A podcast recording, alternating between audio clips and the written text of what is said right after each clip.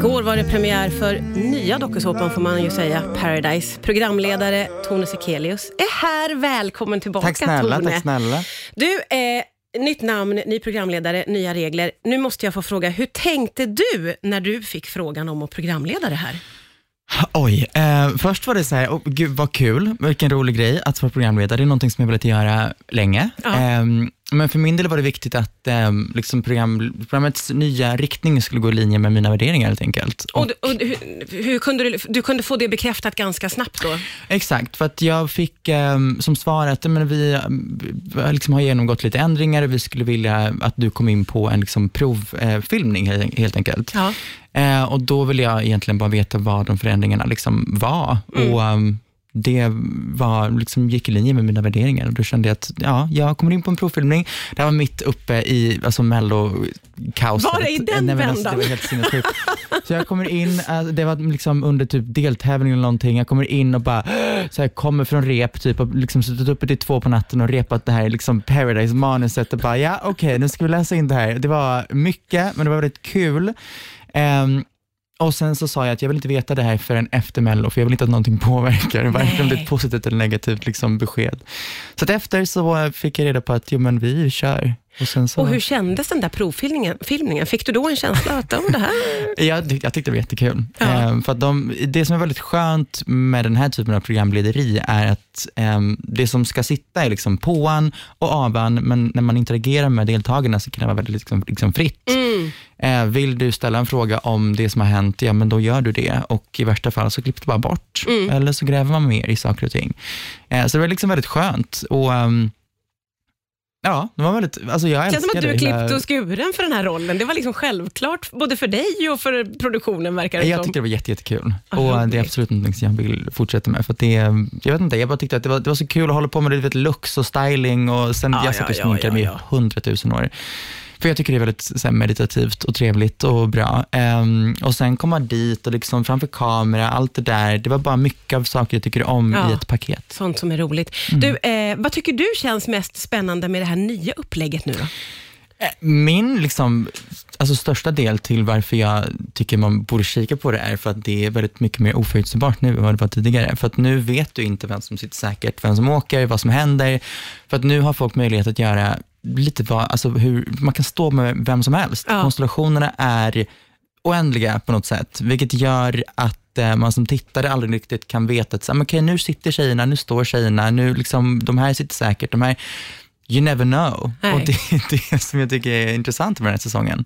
Vi måste prata mer både om det du var inne på med styling och outfits. Jag har Mm. specifika frågor kring det och även lite hur dina dagar var. Vi pratar vidare strax då på Rix FM. Riks FM.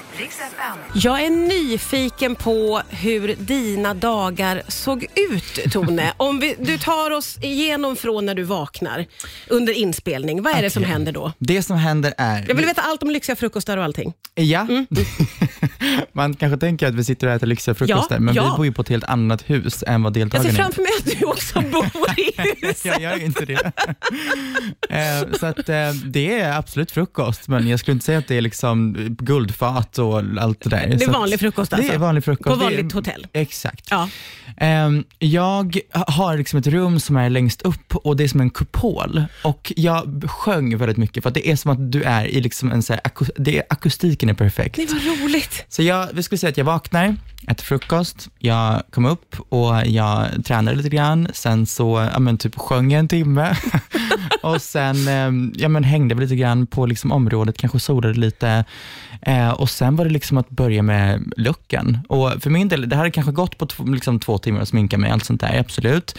Men jag tyckte om att ta liksom tre och en halv, fyra timmar på mig för att jag ja, men du vet, börjar med min bas, sätter mig ner, tar det lite lugnt, kanske, ja, Det här är en viktig ritual för dig, Ja, låter det ja, som. ja, jag älskar ja, det. Ja. Eh, jag tycker inte om att stressa mig igenom smink. Nej. Ja, då blir det, det man blir kanske bra, absolut, men det, jag tycker inte det är kul då, för då blir det så här, jag måste få det klart och inte, ach, jag älskar processen. Nej, just det, just det. Eh, Så det var en viktig del av dagen, att få ta gott om tid på sig Absolut. i sminket. Ja. Jag tänker också att det har tänkts kring outfits innan, eller att det fanns en planering. Ja, i- det har det verkligen gjort. Ehm, Jag jobbar med två stycken stylister och ehm, vi liksom plockar ihop, först och främst, så, när jag kommer dit, då har de plockat ihop en massa saker utifrån en moodboard som jag skickat till dem. Och sen så var det så här, ja, nej, ja, vi testar, den Okej. passar inte, nej. så att det, det var kanske tre, fyra liksom provningstillfällen tills vi plockade ihop hela garderoben. Och sen reste man ner med liksom fem väskor, Ja. där en var endast fylld av smink. Man, man älskar ju det livet, det är många av oss lite Ja. avundsjuka på på något sätt. Det låter som ett drömliv, verkligen. Men då är varje outfit liksom bestämd för varje inspelningsdag Mm.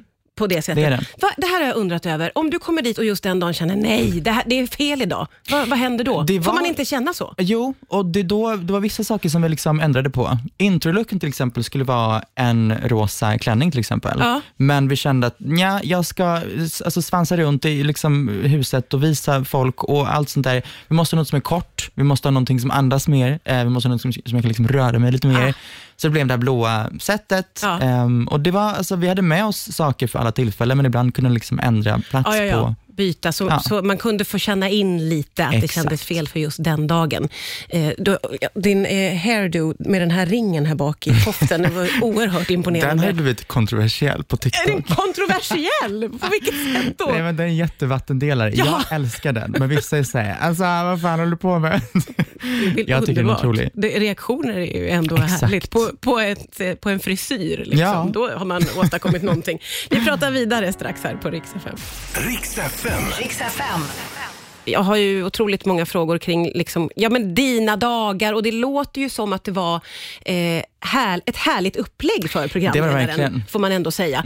Och sen när du, eh, för nu har vi pratat mycket om förberedelser och inför, men när du då ska kliva på eh, jobbet så att säga, då, då får du veta lite vad som har hänt, eh, eller vad, hur, hur preppar du inför att gå in och Ja, så programleda? jag, ehm, ibland satt jag liksom i så här, kontrollrummet. Åh, spännande. Och kika. Ja, absolut. Eh, liksom, du vet, popcorn, upp med benen på fötterna, eller upp med fötterna på bordet och bara säga Massa skärmar då, där du kunde jag bara se. sätter, så där är några timmar och bara säger, ah, vad är det som händer egentligen? Ehm, och eh, de flesta gångerna så liksom inför någon ceremoni eller inför att någonting skulle hända, så satt jag ner med producenten och så gick vi igenom i detalj vad som hade hänt, vilka liksom, intriger som har pågått, vad som har ändrats sen sist och så vidare. och Så vidare. Eh, så att man är väldigt uppdaterad, men liksom inte på detaljnivå som man blir som tittare. Nej, just det. Eh, Så att för min del, att kolla på allting är också en helt ny upplevelse. Ja, då får du se saker som du inte har sett när du Absolut. satt där med popcorn i kontrollrummet. saker som har hänt utöver det. Ja. Men du, eh, ja, men inledningsvis så förstod vi att det här eh, jobbet som programledare, det är någonting som passar dig alldeles utmärkt. Mm. Eh, kände du att det här var som en bra skola för dig? Gud ja. Ehm, jag fick höra att min så här, utvecklingskurva var väldigt bra, så det ska bli väldigt kul att få se liksom, en, ännu längre in i säsongen hur man agerar som programledare. Men det var just alltså, första dagarna som var så här, "Ugh, hur är man som programledare? Vad ska jag göra? Hur ska jag? För mitt mål var att jag ville behålla pondus samtidigt som jag ville få fram personlighet. Och de kan ibland slå ut varandra. Om du har för mycket pondus så kan personligheten försvinna. Om du har för mycket personlighet och liksom för lekfull så försvinner liksom allvaret i pondusen.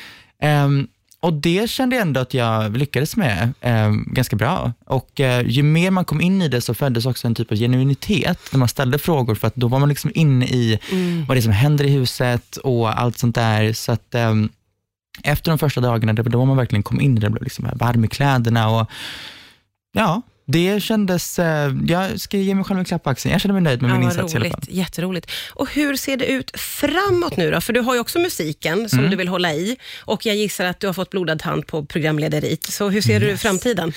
Eh, framtiden, eh, ja, det känns väldigt ljust, det känns kul, det känns eh, spännande att vi snart åker iväg och spelar in en säsong två. Ja, bara en sån sak. Ja, Ja. Eh, så det ska bli väldigt, väldigt kul och musiken som var där, jag släppte nyligen en eh, singel, What a shame, och ehm, senare under året så kommer det även mer musik, så att det känns jätte- jättekul ehm, att liksom gå vidare mot så här, nya saker. Jag har hållit på med sociala medier väldigt, länge Ja. och eh, att ta mig an nya saker tycker jag är, det är läskigt, men det är också det roligaste jag vet. Att Ta liksom, klivet vidare. ja, verkligen. Tone Sekelius, alltid ett nöje. Tack snälla för att du kom hit idag. Tack för att jag fick gästa. Riks FM. Riks FM.